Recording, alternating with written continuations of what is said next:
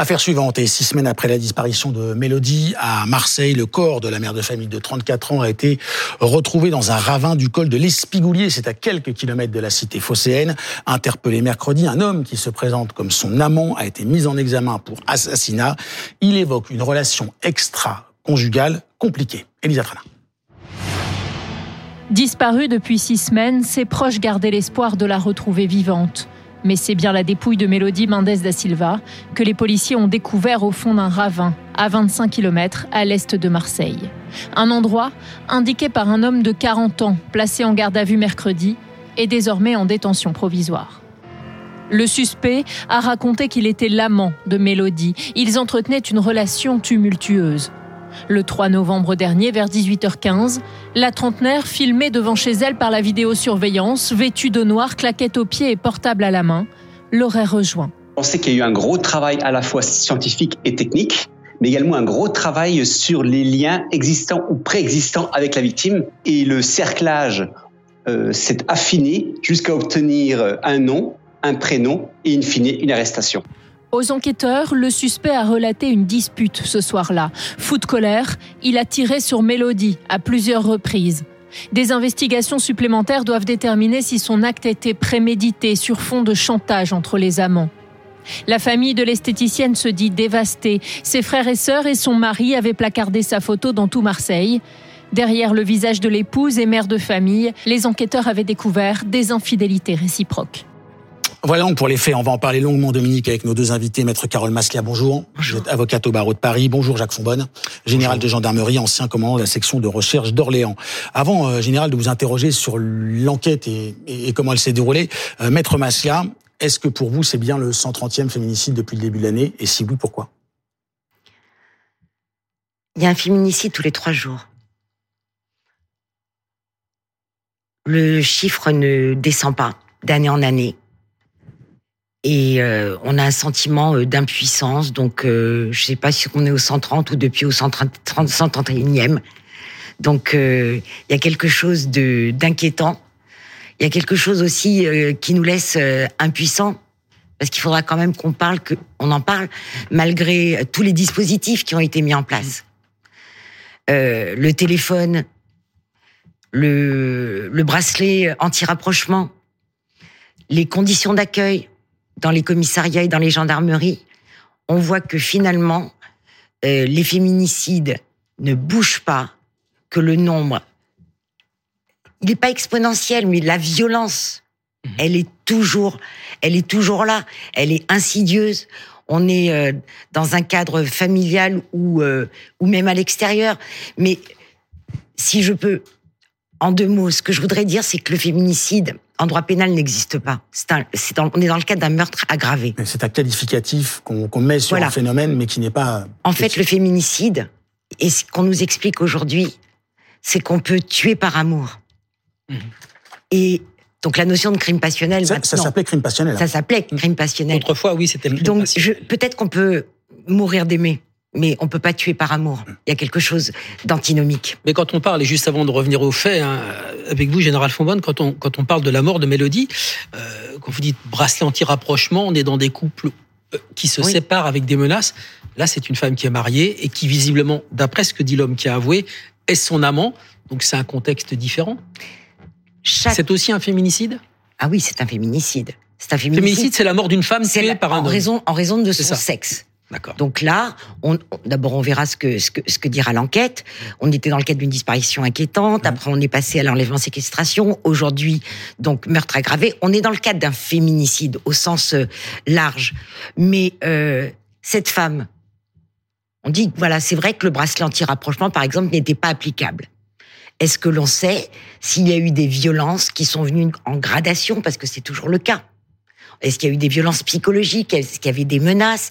Est-ce qu'elle aurait pu s'en ouvrir à certaines personnes? Mmh. dire, Moi, je ne peux pas accepter l'idée qu'il y ait une forme de fatalité dans le cadre de féminicide. Mmh. Donc là, on n'est on pas dans un vaudeville mmh. où l'amant, euh, on est dans le, le la démarche euh, d'un être humain, d'un homme, et c'est assez coutumier comme ça, qui essaye de s'approprier une femme comme si c'était une chose, jusqu'à la nier, et on arrive au point culminant, mmh. c'est le meurtre. Mais c'est vraiment s'approprier une femme comme une chose. Mélodie, elle disparaît il y a six semaines. Hein. On l'a vu dans le sujet d'Elisa Tranin. On a reçu ici, et on pense à eux, on a, avec Ronald, on a reçu Pearl, son mari, et, son frère. Et on lui a posé, euh, Jacques Fonbonne, cette question. Le, mari de Pearl, enfin son compagnon était à votre place. On lui a dit, vous avez quand même conscience que vous faites partie des suspects. Le mari, en général, c'est quand même euh, dans un couple le, premier suspect, puis ensuite on va chercher ailleurs. Donc c'est une enquête criminelle dès le départ. Alors c'est une enquête criminelle dès le départ, au moins, je dirais, dans l'esprit des, dans l'esprit des enquêteurs. Euh, comme vous le soulignez, maître, ça commence par une, disparition inquiétante avant de prendre une qualification pénale criminelle. Euh, on sait tous autour de, de, cette table que la qualification pénale n'est en fait qu'un qu'un moyen juridique de conduire l'enquête du moment qu'elle est logique en rapport aux faits. Elle peut changer jusqu'au dernier moment elle peut changer jusqu'à la Cour de cassation. C'est donc, je dirais forcément pour les enquêteurs, au départ une enquête criminelle, parce que sinon on fait rien, ou sinon on fait des choses qui sont tout à fait insuffisantes, et on passe à côté de l'essentiel. Qu'est-ce qui fait qu'à un moment, il y a la certitude de l'intervention extérieure pour expliquer? Ce sont, euh, on a beaucoup parlé des caméras de vidéosurveillance notamment, ça va être les témoignages, le, porte-à-porte, les enquêteurs, ça va être on fouille l'ensemble de la vie. Qu'est-ce qui fait qu'à un moment ça passe de côté le téléphone. Voilà. Alors, si vous voulez, je crois qu'il faut partir d'un postulat de départ euh, selon lequel, euh, je dirais que c'est l'expérience malheureusement qui parle, on est toujours tué par quelqu'un que l'on connaît par quelqu'un de son entourage. Il y a des exceptions euh, qui sont euh, les meurtres de prostituées, parce que on n'a aucun lien objectif entre la victime et le client de 15 heures qui n'est pas celui de 15h30, qui n'est pas celui de 16 heures. C'est-à-dire que si on n'a pas de flag, si on ne prend pas la personne sur le, sur le, sur le fait, on n'a quasiment rien. La deuxième exception, c'est euh, le cas du tueur en série. Euh, Fournirait qui croise Estelle. Fournirait qui vous croise Dominique parce que vous avez une, une mhm. chemise à rayures et une cravate. Évidemment, je. Forme de d'opportunité. Et il y a quelque chose qui va déclencher. Mais vous ne l'avez rencontré à aucun moment avant et il y a absolument aucun lien. Avec Donc enquête complexe. C'est aussi difficile qu'un cambriolage parce que dans un cambriolage, on s'intéresse pas à la personne, on s'intéresse à un vol, à un objet, mmh. et on n'a aucun lien. Donc, à partir de ce moment-là, quels sont les leviers? Je dirais les leviers classiques, c'est quoi? C'est l'amour sous toutes ses déclinaisons. Euh, c'est l'argent, c'est la colère, c'est l'humiliation. Et quand on a fait le tour de ça, on a quasiment tous les mobiles possibles. Lorsqu'on est rentré là-dedans, ça va être pour répondre directement à votre question, une enquête tout à fait classique, c'est-à-dire l'environnement, c'est-à-dire le porte-à-porte, c'est-à-dire la téléphonie, c'est-à-dire les retraits bancaires faits par la personne. Ça veut dire la vidéosurveillance. Tiens, le suspect était dans le coin. Donc que la famille avait été très vigilante justement sur l'analyse de minute par minute des seules images qu'ils avaient à leur disposition. Pardon, je vous, Et alors, il y a un élément en revanche qui, euh, dans ce cas-là, va prendre un intérêt tout à fait particulier. C'est l'environnement, on va dire l'environnement personnel de la potentielle victime un mari violent, un amant, un problème, euh, un problème au travail, euh, des relations sur Internet qui, qui basculent vers des, des, vers des choses qui peuvent être dangereuses, euh, des relations sur des, sur des clubs, sur des sites de rencontres, pardon, ce genre de choses qui vont petit à petit d'abord permettre de dessiner un portrait de la future victime. Est-ce que c'est une femme qui a l'habitude, elle est très distraite, elle part toujours sans son téléphone, toujours sans sa carte de crédit.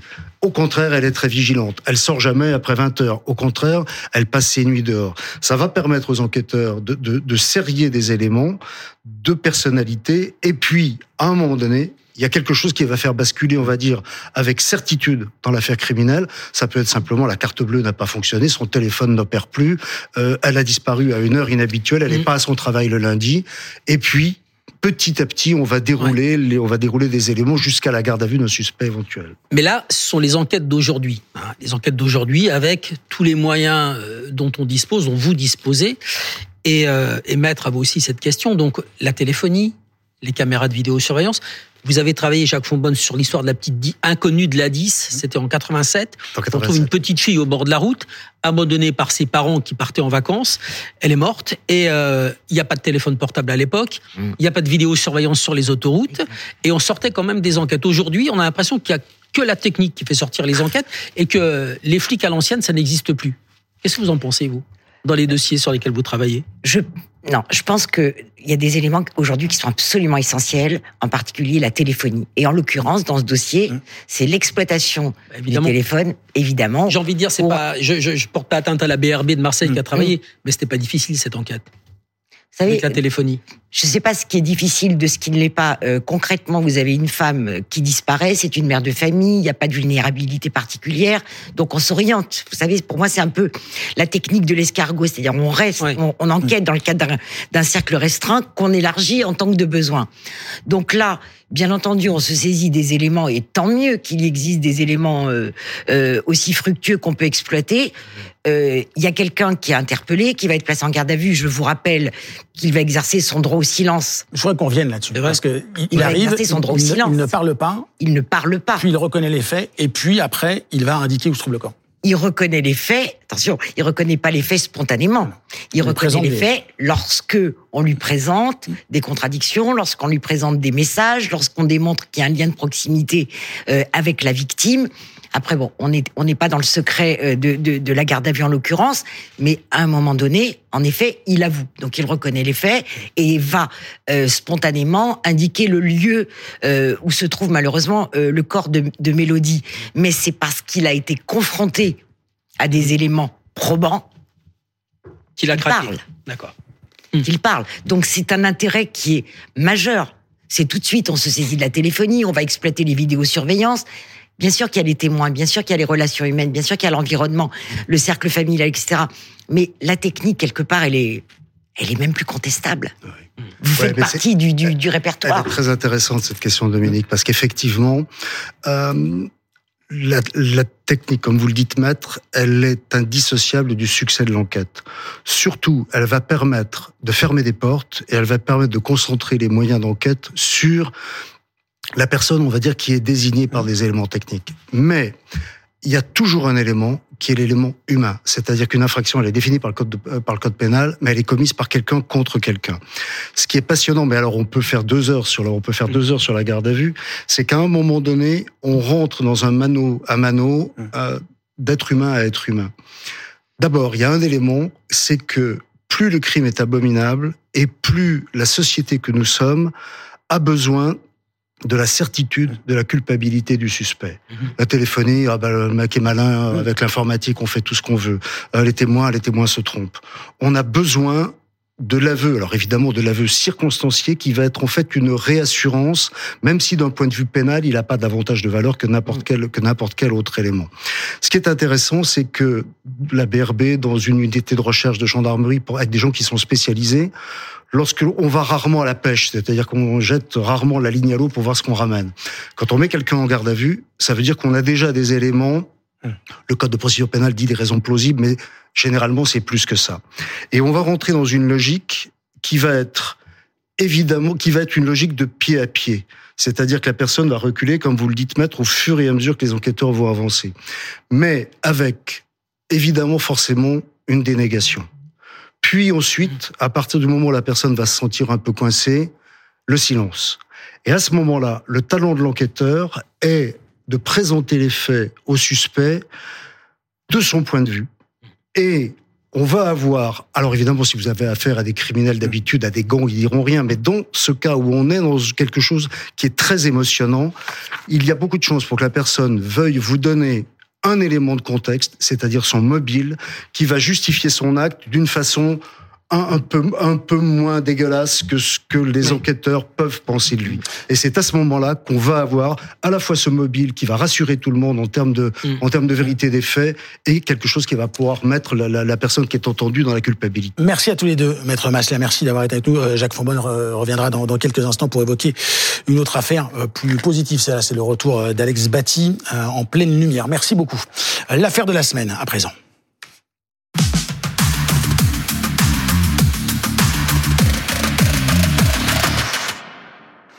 Le procès de la semaine. Quelles traces laisseront ces trois semaines d'audience de Monique Olivier devant les assises des Hauts-de-Seine à Nanterre? L'ex-femme de Michel Fourniret été jugée pour complicité dans l'enlèvement et le meurtre d'Estelle Mouzin, de Marie-Angèle Domès et de Johanna Parich.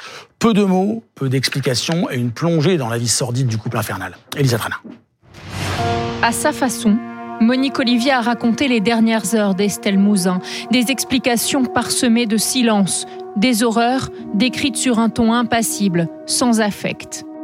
C'est elle, qui a séquestré Estelle pendant que Michel Fourniret travaillait. Elle se souvient de l'avoir emmenée aux toilettes et de lui avoir donné un peu d'eau dans cette chambre mansardée de la maison de Ville-sur-Lume.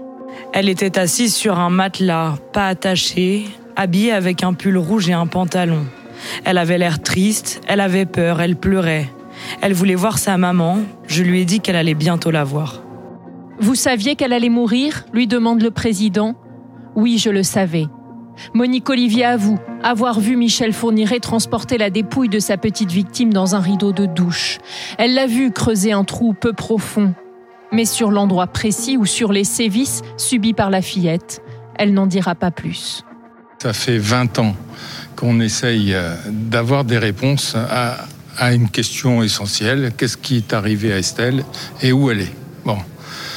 Aujourd'hui, on a cru à un moment qu'une dynamique d'échange se mettait en place. Or, à ce moment-là, comme ça avait été le cas dans plusieurs épisodes précédents, la parole est coupée, le ton des questions posées par le président devient, c'est des questions euh, inquisitoires, un ton inquisitoire qui forcément amène à blocage. Et donc là, on embraye, je ne sais plus, je ne me souviens pas, et ainsi de suite.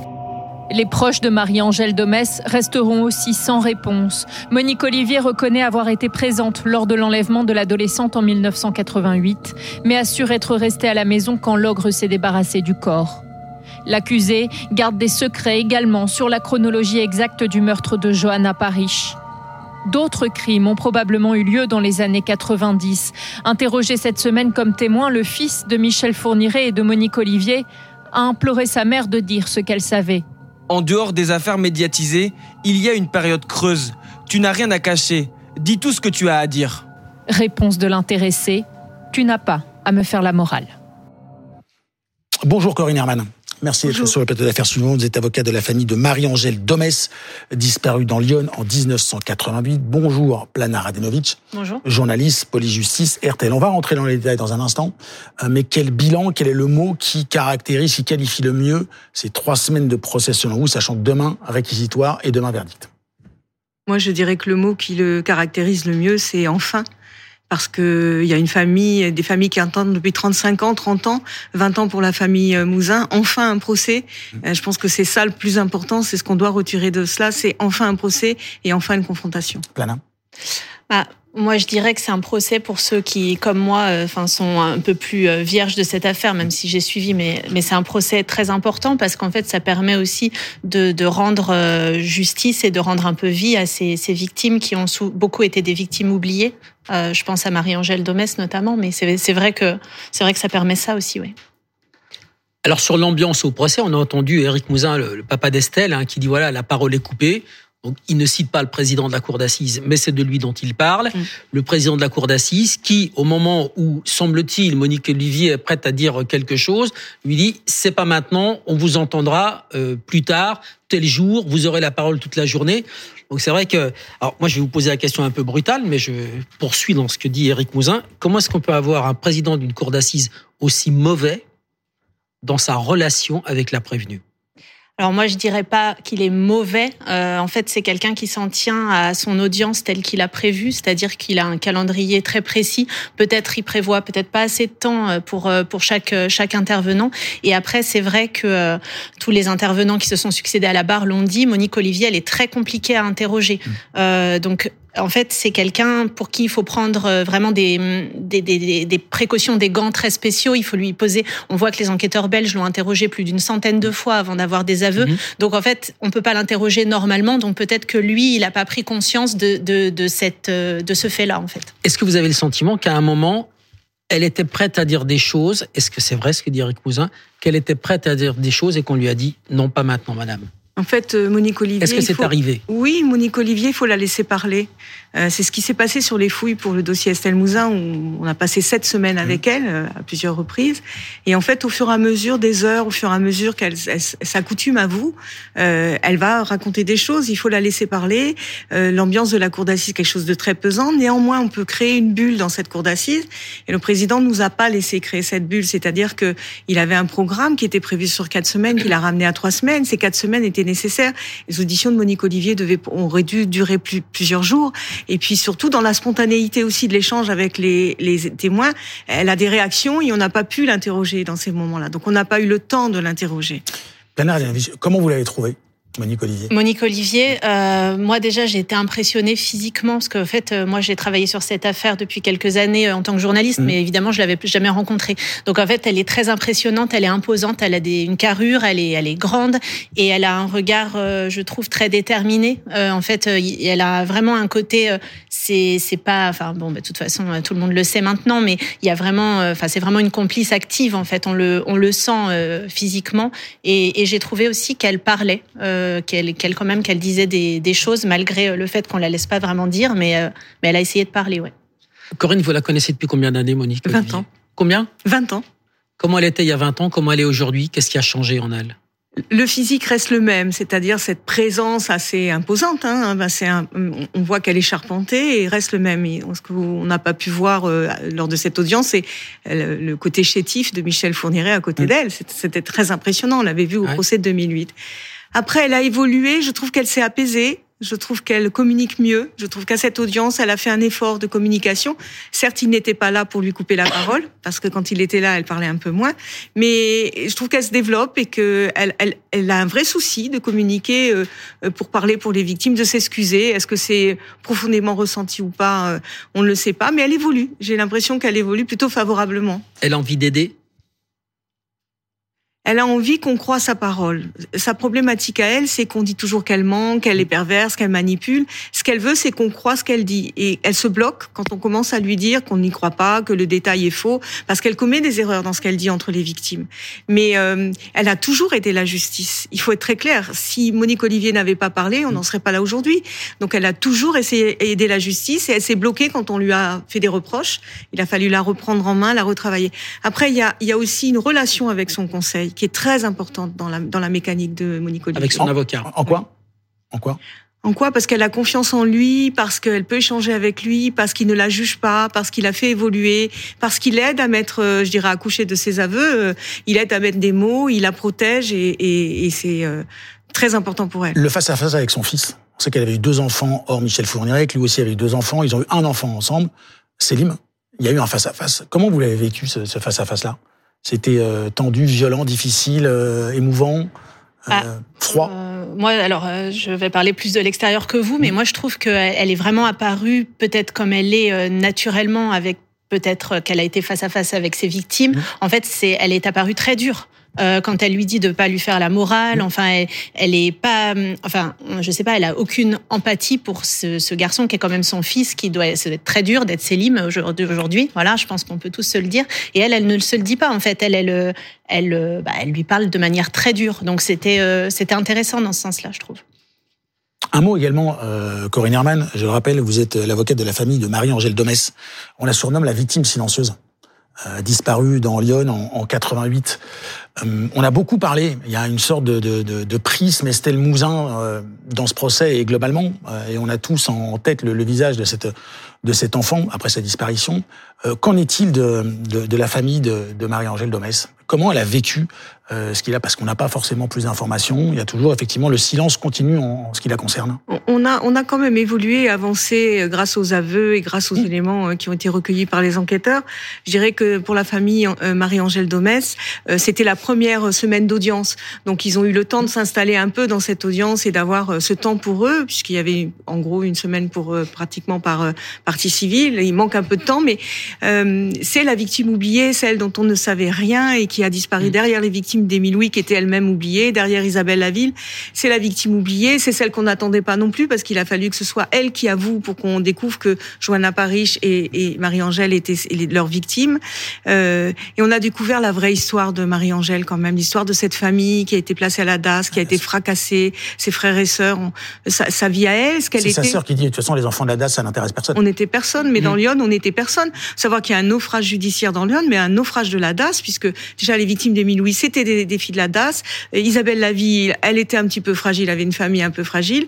Marie-Angèle Domès, c'est la même chose. Donc c'était un peu la neuvième victime qui était oubliée de, de, de cette justice. C'est vous, avocate, qui avez sorti l'affaire des disparus de mmh. Lyon. Mmh. Est-ce qu'on peut dire, euh, Plana et à vous aussi, euh, Corinne Herman, que devant une cour d'assises, la mort des uns ne ressemble pas forcément à la mort des autres? C'est selon que vous serez riche ou pauvre, la justice vous fera en tout cas, l'enquête. Est-ce qu'on a ce sentiment-là parfois? Oui, en tout cas, l'enquête, le suivi, et l'investissement des, des, autorités judiciaires pour une victime ou pour une autre n'est pas la même. Cela dit, il faut savoir quand même que dans le dossier Estelle Mouzin, qui était le dossier dont on parlait le plus, mhm. des dossiers médiatiquement le plus connus et évidemment le plus attendu, euh, les souffrances de la famille vis-à-vis de cette justice mhm. qui n'a pas voulu de la même manière existaient aussi et c'était les mêmes.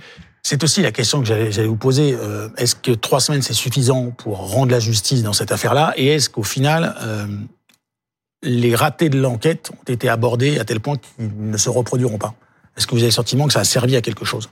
Non. Non, parce que quand je suis sortie de l'audience de, de l'affaire des Louis, d'autres audiences, on se disait plus jamais ça, ils ont compris. Mmh. Non, euh, ça fait 27 ans qu'on suit les affaires de Lyon et qu'on en trouve encore d'autres. Donc non, ils, n'en tireront pas les, les, leçons. Heureusement, le pôle pénal, le pôle Colquez a été créé avant. Euh, non, on n'en tirera pas les conséquences. On a eu des policiers qui sont venus à la barre nous dire n'importe quoi. On a des, des, magistrats qui sont venus. Il y aura pas de conséquences. On n'en tirera pas les leçons. Il y aura à nouveau des Marie-Angèle Domès, c'est sûr. Cette magistrate... Euh j'ai été très dur avec le président de la cour d'assises. Euh, J'aurais peut-être dû dire maladresse. Euh, le président Sapin. Ouais, le président. Plus sur la dire mauvais, j'aurais dû dire peut-être aussi maladroit. Je, je rattrape, je, je, retire mauvais, je dis maladroit. Euh, cette magistrate Sabine Kéris, qui est la, la patronne du pôle des affaires non élucidées, elle est formidable. Comment vous bossez avec elle? Elle est formidable parce que cette magistrate, elle a mis en place ce qu'on voulait depuis toujours, c'est-à-dire, elle dit des, comme elle dit, des virtuoses. Elle a une équipe avec laquelle euh, elle va actionner euh, pour tel dossier ou tel dossier. Elle écoute, elle se déplace, elle va rencontrer les familles, qu'elles soient riches ou qu'elles soient pauvres. Euh, elle va rencontrer tout le monde. Elle va sur le terrain. Elle a aussi une, une, je dirais, une greffière qui est qui est incroyable. elle a des enquêteurs qui sont incroyables, qui lui sont dévoués, et elle écoute. Et elle est prête à entendre. On a encore des magistrats aujourd'hui qu'on a qui nous disent mais non, c'est ça, c'est un suicide et on classe tout de suite. Et c'est toute la problématique de cette justice. Quand elle est venue parler, elle était comment à la barre, Sabine Kiris ah, c'est, Elle est impressionnante. Racontez-nous un peu. Oui, bah, en fait, elle est très impressionnante parce que, mais en fait, j'ai envie de dire, ça devrait juste être la norme. En fait, elle est impressionnante, en fait, en, en contrepoint par rapport aux mm. autres. Mais c'est comme, euh, c'est, c'est comme tout, c'est comme la justice spécialisée pour, euh, par exemple, les violences faites aux femmes qu'on est en train de mettre en place. En fait, il faut des gens spécialisés. Là, on voit qu'on parle d'affaires là qui ont été jugées, c'est 2003, 90 et 88. Donc, évidemment, qu'on juge pas des affaires comme ça, des mm-hmm. cold cases de la même même manière qu'une affaire normale. Euh, quand le président Safar euh, dit euh, au petit ami de Johanna, Parige d'enlever ses mains de ses poches comme si on était en comparution immédiate, je veux dire, là, on, on voit que la, la, justice ne prend pas la mesure et d'où l'intérêt d'avoir ces, ces, juges spécialisés. Donc voilà, Sabine Kéris, je pense que c'est en cela qu'elle est, qu'elle est en fait exceptionnelle, mais qu'en fait, elle fait son travail très très bien, mais elle fait son travail. Et justice sera rendue demain après ces trois semaines de procès. Merci à toutes les deux d'avoir été sur le plateau d'affaires suivantes, réquisitoire et verdict évidemment évidemment demain sur BFM TV. Merci beaucoup. On en vient à l'histoire de la semaine. C'est une belle histoire.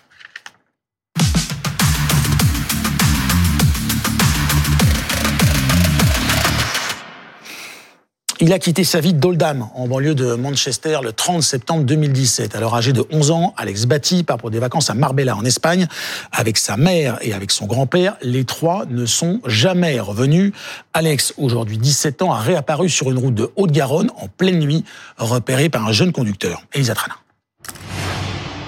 Dans la nuit de mardi à mercredi, Fabien est en pleine tournée de livraison en Ariège quand il aperçoit sur le bord de la route un jeune homme Alex Batty. Je marchais en pleine forêt, euh, dans, un coin complètement perdu, à 20 minutes euh, du plus proche village en, voiture. je me suis dit, c'est pas normal, euh, il n'y a aucun, aucune explication en fait pour qu'il y ait quelqu'un ici si tard à marcher autour. Et du coup, bah, sur, le, sur le retour, je me suis dit, il faut que je m'arrête pour lui demander si ça va, parce que, ou même pour l'aider en fait, juste pour l'aider. Du coup, je le, prends avec moi, on continue ma tournée. Et c'est là où il me raconte un peu bah, toute, Alex Batty, de nationalité britannique, avait 11 ans à l'été 2017 lorsqu'il part en vacances en Espagne avec son grand-père et sa mère qui n'en a pas la garde. Il était censé rentrer chez lui près de Manchester 15 jours plus tard, mais sa grand-mère, qui est sa tutrice légale, ne le reverra plus. Elle va signaler sa disparition à la police britannique et évoquer la thèse d'un enlèvement familial. Elle sait que sa fille souhaite élever Alex selon un mode de vie alternatif hors du cursus scolaire. À l'époque, elle lance un appel à son petit-fils dans les médias. S'il te plaît, appelle la police, appelle-moi. Et il va la contacter, six ans plus tard, mercredi, via le téléphone du livreur qui l'a recueilli. Bonjour grand-mère, c'est moi Alex, je suis en France à Toulouse. J'espère que tu vas recevoir ce message. Je t'aime, je veux rentrer à la maison. Au gendarme français, Alex Batti va détailler son périple, raconter avoir vécu deux ans au Maroc puis en Espagne, avant de gagner la France en 2021 pour vivre dans une communauté spirituelle nomade entre l'Aude et l'Ariège. Ce mode de vie, c'était un mode en autonomie où il se déplaçait de lieu en lieu en vivant de, de petits travaux avec des panneaux solaires et un potager. Il se réimplantait avec ses panneaux solaires et ce potager. L'adolescent n'a subi aucune violence physique et assure qu'il n'était pas retenu contre son gré dans la communauté. Lorsque sa mère euh, a indiqué euh, qu'elle envisageait de partir avec lui euh, en Finlande, ce jeune a compris qu'il fallait que ce périple s'arrête et il a décidé de quitter l'endroit où il était pour marcher pendant quatre jours et quatre nuits. Alex Batty devrait passer les fêtes de fin d'année avec sa grand-mère qui se dit folle de joie de l'avoir retrouvé. Son grand-père serait décédé il y a six mois lors de son périple. Sa mère, elle, est toujours recherchée. Et pour revenir sur ce conte de Noël, comme on pourrait euh, l'appeler, euh, nos invités Donatien Levaillant, merci. Vous êtes chef de la MIVILUD. Pour ceux qui ne connaissent pas, c'est la mission interministérielle de vigilance et de lutte contre les dérives sectaires. À vos côtés, Daniel Picotin, bonjour. Bonjour. Avocat spécialiste des dérives sectaires et de l'emprise mentale. Et Jacques Avocat Fonbonne- honoraire. hein. Avocat honoraire, pardon. Et Jacques Fonbonne, général de gendarmerie, qui est resté avec nous, ancien commandant de la section de recherche d'Orléans. Avant de répondre aux questions de Dominique, on va prendre la direction d'Oldham, près de Manchester, où on retrouve l'envoyé spécial de BFM TV, Anne-Laure. Anne, on a vécu, euh, grâce à vous et à Joao Alencar, le retour d'Alex Batty euh, à son domicile chez sa grand-mère hier soir. Désormais, il va devoir expliquer, raconter, décrire ce qu'il a vécu pendant six ans. Oui, tout à fait. Alors pour le moment, nous sommes encore dans le temps des euh, retrouvailles. Alex euh, a retrouvé, vous le disiez, sa grand-mère euh, hier. Ils échangent, ils se retrouvent, ils parlent parce que pendant six ans, ils n'ont pas eu cette occasion. Alex qui est toujours hein, au domicile de sa grand-mère, mais vous le disiez, désormais, après ce temps de retrouvailles, il y a celui de l'enquête, des questions. Matt Boyle, le chef de la police de Manchester, qui a tenu une conférence de presse, euh, indiqué, l'ado- l'adolescent sera euh, interrogé, je cite, à un rythme qui lui euh, convient parce qu'il s'agit d'un processus difficile pour euh, l'adolescent. Alex, il est arrivé hier entouré de policiers britanniques. Il y avait aussi des personnes des services sociaux anglais parce que cet adolescent, il doit être accompagné pour reprendre ses marques, retrouver son quotidien, mais il devra répondre aux questions des enquêteurs. Que s'est-il passé pendant ces six années où il a été enlevé par sa mère On le sait, il a été au Maroc, en Espagne, puis en France. A-t-il été victime ou non de maltraitance? A-t-il pu tout livrer aux enquêteurs français? Autant de questions auxquelles il va devoir aussi répondre aux enquêteurs euh, britanniques. Mais l'objectif désormais, eh bien, euh, c'est euh, de retrouver un semblant de vie normale. Et le chef de la police britannique de Manchester l'a aussi rappelé. L'objectif, c'est qu'il réintègre un quotidien le plus normal possible et le plus rapidement possible. Merci Anne Lorbance avec euh, Joao Alencar en Angleterre. Maître Picotin, euh, maintenant on va débriefer Alex. hein. On va lui poser des questions. Pourquoi est-ce que c'est important Pour savoir si c'était une secte, si c'était une communauté, est-ce qu'il faut retrouver ces gens-là, est-ce qu'il faut lutter contre eux? Bien Pourquoi sûr, c'est important? c'est essentiel.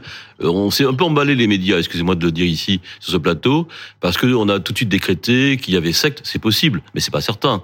Nous on a dit communauté. À BFM on a dit communauté. Communauté spirituelle. communauté spirituelle. selon les Enfin, on mots qui verra. nous avaient été- On a dit ça à certain, c'est que BFM, c'est on a- sûr. On a en France, euh, ce qui est la France de très bons gendarmes, euh, ils vont faire une enquête tout à fait suivie. Et s'agissant d'une emprise mentale éventuelle, c'est pareil. Il faut non seulement que, que le jeune soit débriefé, mais qu'il soit par des psychologues cliniciens spécialisés pour dire s'il y a vraiment un lien d'emprise mentale ou non.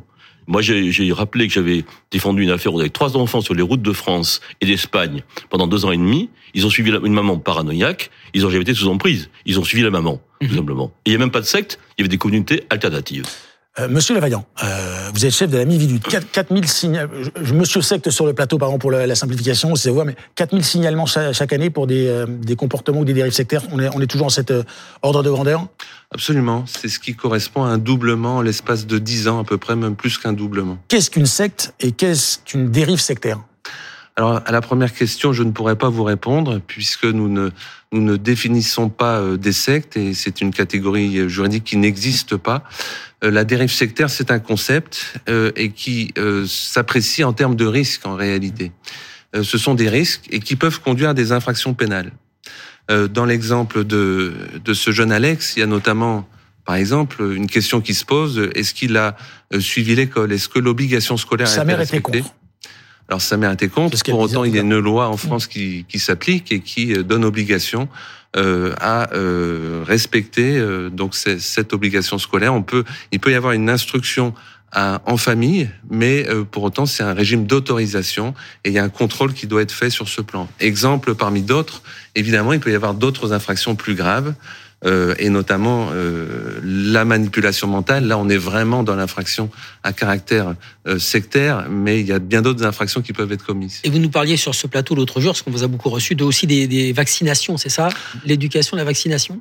Absolument. Enfin, le, le, le contrôle de, de l'obligation vaccinale existe également. Ça va souvent d'ailleurs avec l'obligation scolaire.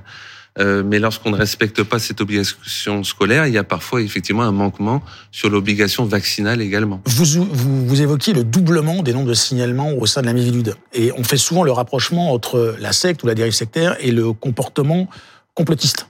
Euh, Est-ce que c'est aussi quelque chose qui explique le doublement de ces signalements selon vous?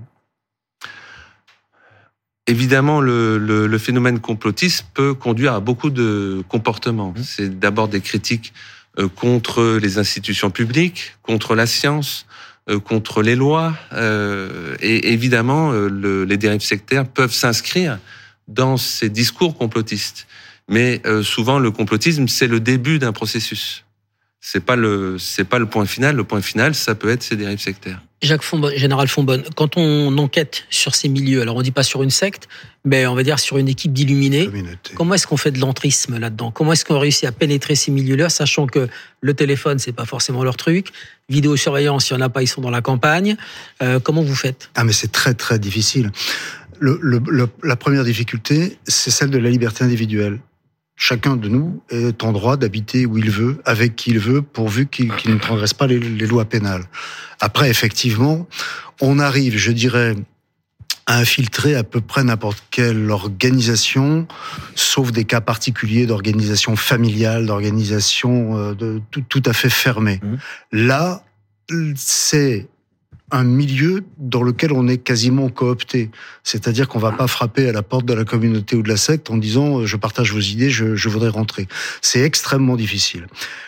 Généralement, c'est sur dénonciation, je vais dire d'un repenti pour utiliser un terme, un, un terme de police judiciaire, c'est-à-dire quelqu'un qui à un moment donné n'a plus voulu accompagner cette communauté, en est sorti et vient dénoncer des faits. Mais à cela s'ajoutent ensuite d'énormes difficultés d'enquête. Comme vous le dites, euh, Dominique, c'est des gens qui vivent au même endroit, souvent reclus. Pas de téléphone, pas d'échange entre eux, très peu de sorties, ne serait-ce que pour les courses, ne serait-ce que pour les courses alimentaires. Et puis le phénomène de l'emprise, mais vous le savez mieux que moi, c'est pas une infraction pénale qui va se concrétiser par un fait unique. C'est-à-dire que c'est une, c'est une succession d'attitudes, de petits faits qui vont être très difficiles à constater sur le temps de l'enquête relativement court. Et puis, in fine, au bout de l'enquête, se pose la question du consentement. C'est-à-dire que souvent, vous avez des gens qui vous disent, moi, c'est, c'est ma volonté, je suis bien où je suis, occupez-vous de, de, Alors justement, de vos affaires. À contrario, ce que dit euh, Maître Piquetin, ce que dit ce petit Alex très rapidement, quand il est pris en stop, il dit j'ai été kidnappé par ma mère et par mon grand-père. Il explique, en gros, ma mère voulait continuer son itinérance avec, euh, avec, avec son groupe en Finlande. Moi, je voulais retrouver une vie normale.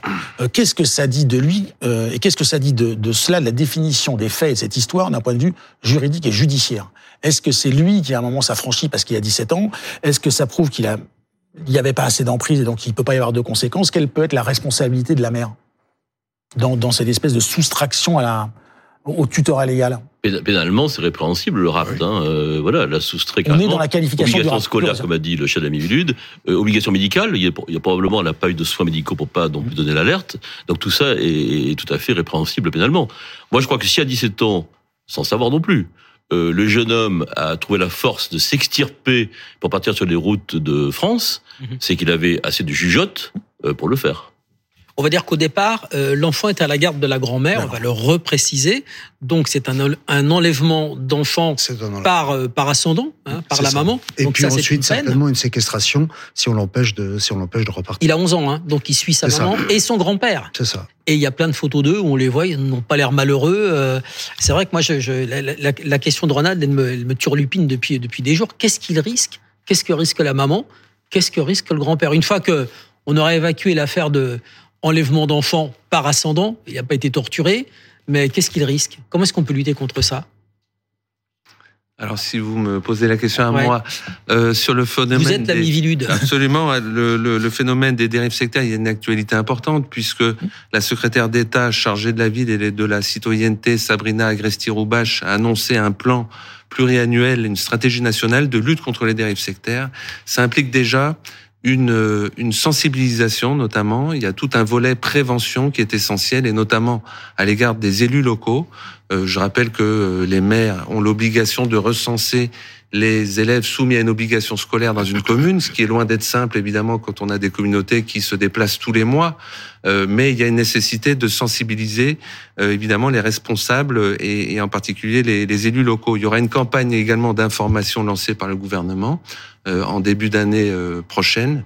Il y a également toute une un volet sur l'accompagnement des victimes, des personnes qui sortent de ces groupes à caractère sectaire ou de voilà. Et troisièmement, un projet de loi qui est présenté par le gouvernement devant le Sénat dès mardi. Moi, il y a une question que je me pose quand même. Enfin, on se l'est posée en préparant l'émission avec Ronald, mais vous allez peut-être pouvoir nous aider. Est-ce qu'on a est-ce qu'on est obligé de vivre dans les cadres aujourd'hui? Est-ce qu'on n'a pas le droit, comme la mère de, ce gamin, quand il avait 11 ans, de dire voilà, je pars avec mes panneaux solaires sur ma voiture. Euh, euh, c'est ça l'histoire. Mes jardinières dans lesquelles il y a mes salades euh, et mon romarin. Et puis Alex raconte qu'il a vécu dans des grandes maisons dans lesquelles il y avait des dizaines de personnes qui rentraient, qui sortaient. Est-ce qu'on n'a pas le droit de vivre comme ça? On peut vivre comme ça, mais on garde pas les enfants avec soi. Euh, voilà, euh, il y a aussi des obligations dans le code euh, par rapport, si vous voulez, à l'équilibre de l'enfant, moral, scolaire, éducatif et médical.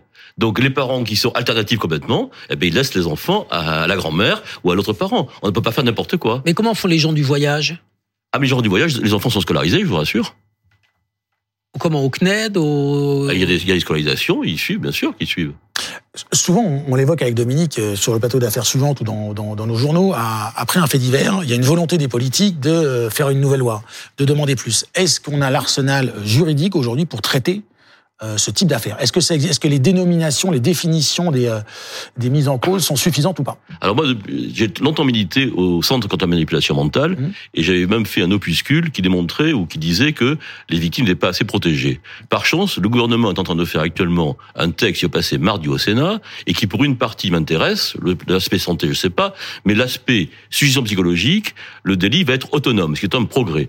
J'ai vu aussi que les services de police et gendarmerie pourraient officiellement infiltrer, ce qui est bon. J'ai vu aussi que les associations nationales pourront être partie civile. Donc ce texte euh, qui est présenté, ce, ce, projet de loi qui est présenté au Sénat me paraît utile. Et moi, je suis ancien parlementaire, mais je regrette d'ailleurs d'entendre que pour des raisons politiques, certains groupes ne le voteraient pas. C'est un, un, un, texte qui n'est pas fait pour répondre à notre problème. C'est un texte qui a été fait avant, qui a été, je crois, longuement mûri. Ça serait dommage, je le dis vraiment aux parlementaires, en toute objectivité, moi je suis retiré de tout ça, euh, de ne pas le voter pour des raisons politiciennes, alors qu'on en a besoin au plan sociétal. Un mmh. délit de suggestion psychologique serait, pour pas dire emprise mentale, serait tout à fait fondamental aujourd'hui. Il existe des mais il est plus compliqué à, manier. On voudrait vous lire euh, les propos du, procureur de la République dans sa conférence de presse qui dit il n'y a pas d'enquête judiciaire aujourd'hui ni au Maroc, ni en Espagne, ni en France, puisqu'ils ont séjourné. Euh, il n'y en, aura pas en France, sauf investigation sur les lieux de séjour dans les trois départements français Aude, Aveyron et Pyrénées, voilà où est passé le, le, où il a été le garçon. Et le proc dit la seule enquête menée l'est en Grande-Bretagne par la police de Manchester. Donc comment est-ce qu'on pouvait le retrouver, cet enfant, s'il y avait juste une enquête à Manchester?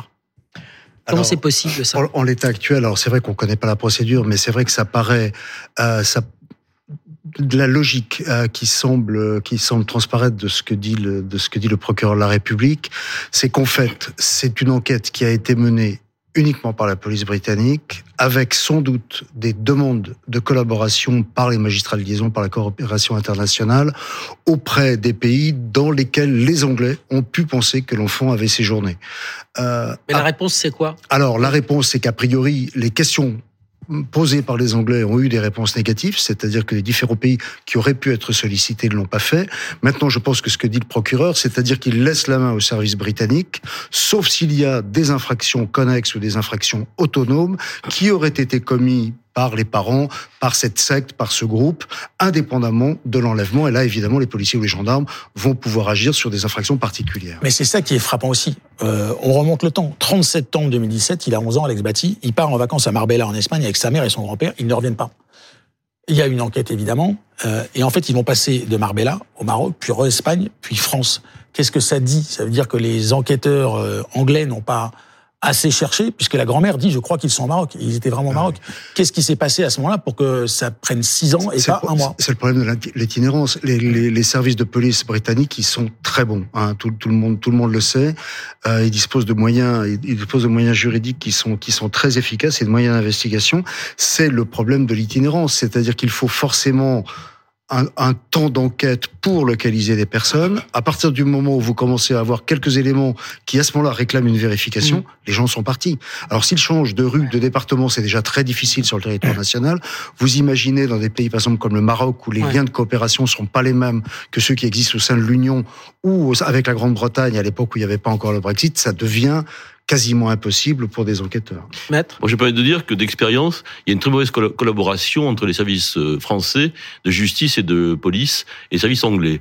J'en veux pour preuve, moi j'ai longtemps euh, lutté dans un dossier connu qui s'appelle les recrutements flanquins, mmh. et je suis parti deux fois huit jours en 2009 pour les exfiltrer avec la méthode d'exit counseling menée par une association qui s'appelle la SFRAM, la Société française de recherche et d'analyse en emprise mentale.